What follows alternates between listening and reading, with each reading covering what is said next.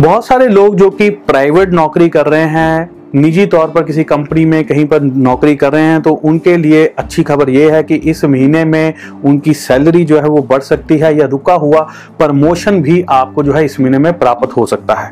बहुत सारे लोगों को मैं एक चीज़ ये कहना चाहूँगा इस महीने में आप जहाँ पर काम करते हैं वहाँ से वहाँ पर आपसे कुछ लापरवाही हो जाएगी कुछ गलतियाँ हो जाएगी थोड़े से आप लापरवाह हो सकते हैं जिसका आ, रिज़ल्ट जो है वो नेगेटिव जा सकता है, इसलिए थोड़ा सा ख्याल भी आप रखिएगा।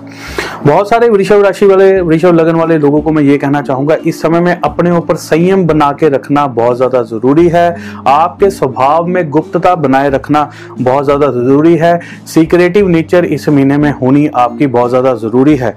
मन की बात अगर दूसरे लोगों से साझी करेंगे तो दूसरे लोग आपकी मजबूरी का फ़ायदा इस महीने में उठा सकते हैं।